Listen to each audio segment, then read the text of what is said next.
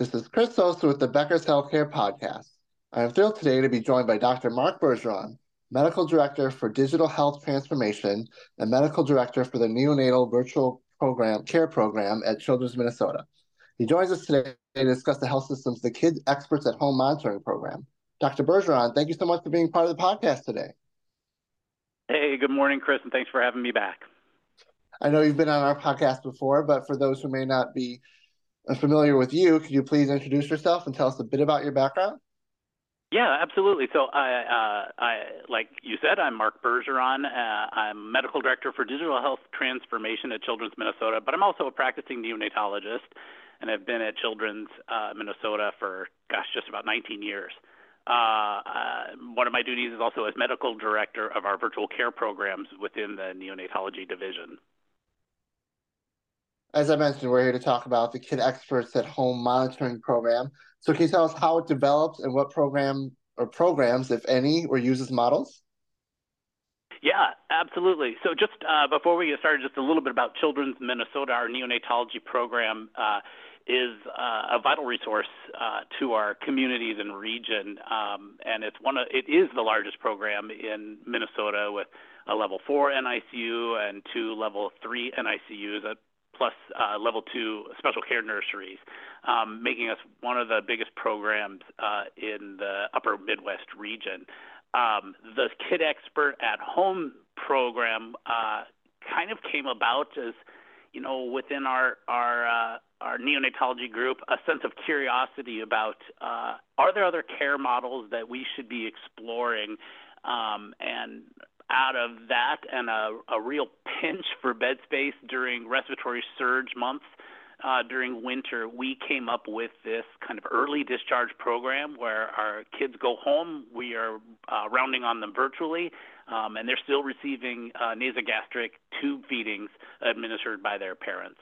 And it, it's great because it facilitates earlier discharge than what's traditionally expected from a neonatology unit, um, and it uh, gets these kids home where they should be. Certainly, this is something that would need a bit of training for both the staff involved as well as the parents. So, what is involved in that process? Well, uh, from the first day a baby is admitted to the neonatal units, we're teaching the parents how to take care of a preterm infant. That doesn't change, but parents have time and time again said that the the slowest, kind of most frustrating part of the neonatal journey uh, to home is the last few weeks and days when the infant has really no medical problems, but just is slowly learning how to eat. And so we sort of have modified our uh, discharge teaching for home process to include tube feedings at home. Traditionally, you would wait until the infant had their feeding tube removed from their nose and, and make sure they were gaining weight and then discharge them to home. We've sort of cut out that last part uh, from the hospital experience and offered it to parents to do it at home. So we teach them how to care for that uh, nasogastric tube, how to administer the feedings using a feeding pump. Uh, we teach them how to use a, uh, an monitoring application on a smartphone or a pad to enter their daily weights, their feeding volumes, um, their urine and stool output, all those things that we would be recording in the hospital to make medical decisions. And then we round virtually with the families uh, to make those decisions about how the feedings are progressing um, and how soon to remove that uh, feeding tube, but doing it at home. And then we teach the parents what to do if it comes out, who to call, um, and support them that way. Gotcha. So, can you describe the success the program has had in the Children's Minnesota community? And are there plans to expand the program beyond the three hospitals it currently serves? Yeah, absolutely. So, I think, you know, we could, it's been a resounding success. It's shortened the, you know, in our pilot study, it shortened the expected hospital stay by about six days. Uh, we saw the feedings uh, uh, go better at home as we kind of anticipated that they would. And full oral feedings were established quicker at home by several days, um, faster than what we were experiencing traditionally in the hospital. So we think those those things are a resounding success. We've had very few p- babies have to come back for admission uh, after discharge in the program, and actually in looking at those cases, they had nothing to do with feedings and were other issues that prompted the readmission to the hospital. So we think it's successful, we think it's safe, it's effective, and it's been a huge satisfier for our families. And during the height of COVID, there was one patient in particular that struck us all um, and really characterizes the value of this program. That was Finn, born at 32 weeks, and uh, during the height of COVID, when we were very restrictive about how many uh, visitors could come in, uh, uh, we had Finn, who was a perfect candidate for this program, uh, and his father was uh, ending his uh, battle with uh, pancreatic cancer and was not able to come and see Finn in the hospital. And we got Finn home quick on this program, uh, and uh, into where he should have been with his his parents, and then uh, his father ultimately passed away uh, not long after Finn's feeding tube was removed, and he was thriving at home. And for for all of us involved in his care, this was a win. This was just a, a tremendous impact to our families that we serve, uh, and especially Finn's.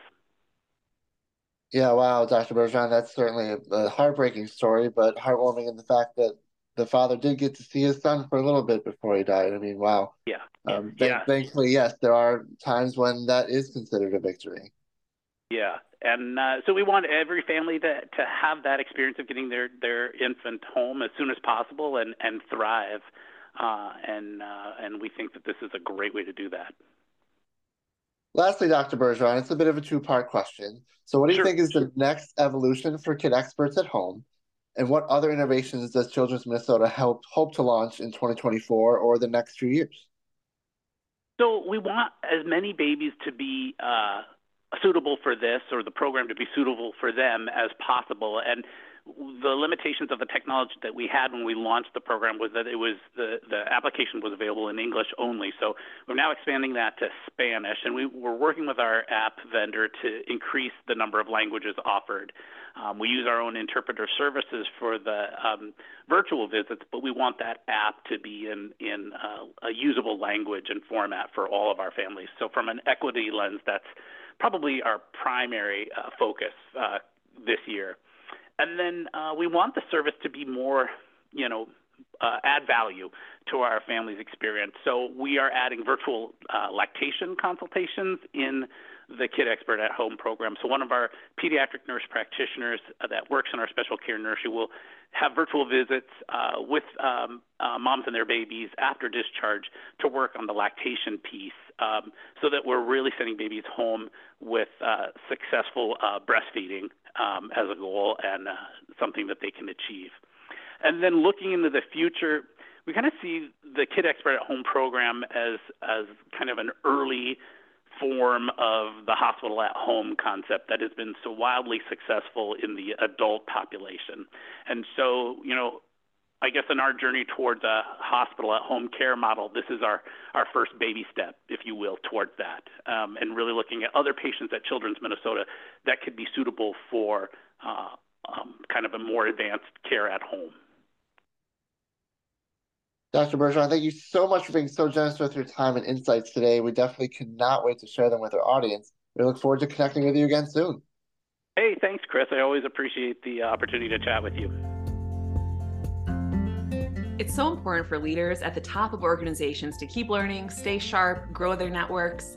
To help our audience better do this in a more simplified, personalized, and meaningful way, Becker's Healthcare has launched My BHC it's your trusted Becker's healthcare experience and more with content, connections, events, and learning opportunities. Join the community free of charge at www.my.beckershospitalreview.com and we'll see you there.